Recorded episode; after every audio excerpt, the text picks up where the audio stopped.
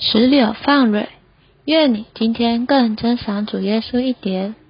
祷告，祷告与读经的配合。约翰福音十五章七节说：“你们若住在我里面，我的话也住在你们里面。把你们所愿意的，祈求就给你们成就。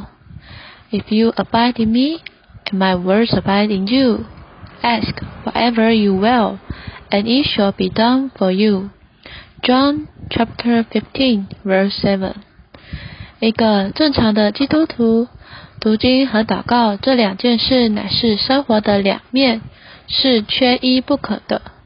我们可以看到，在神的定规里面，宇宙的事差不多都是两面的。譬如上下左右、阴阳、昼夜、男女，这些都是两面的。又如我们人的身体，很多的部分也都是两面的。我们的手、脚、耳朵、眼睛、鼻孔，都是成双，都是两面。基督徒在主面前生活的实行，也有两面的讲究：一面是读经，另一面就是祷告。我们走路的时候，必须两只脚同时并用，并且要保持平衡。不能用右脚走二十步，用左脚只走两步。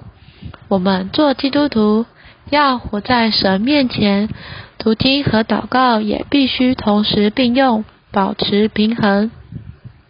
我们若要有正常的基督徒生活，就必须读经和祷告同样并重，就像走路的时候左右脚并用一样。一直是读经、祷告、祷告、读经。我们每一次祷告都该摸着神的话，而每一次的读经都该配上祷告。让我们有点祷告。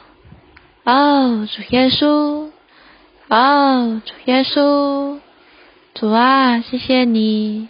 今天是我们看见你造天地都是有两面，主啊，照耀我们的生活。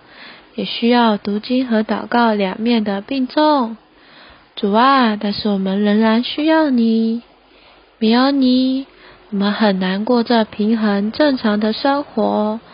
主啊，愿我们的生活更多交在你的手里，能够使我们更为平衡，也更为有规律，也使我们喜乐洋溢。谢谢主，不止给我们这样的启示。还能继续带我们往前行，阿门。愿神今天祝福你。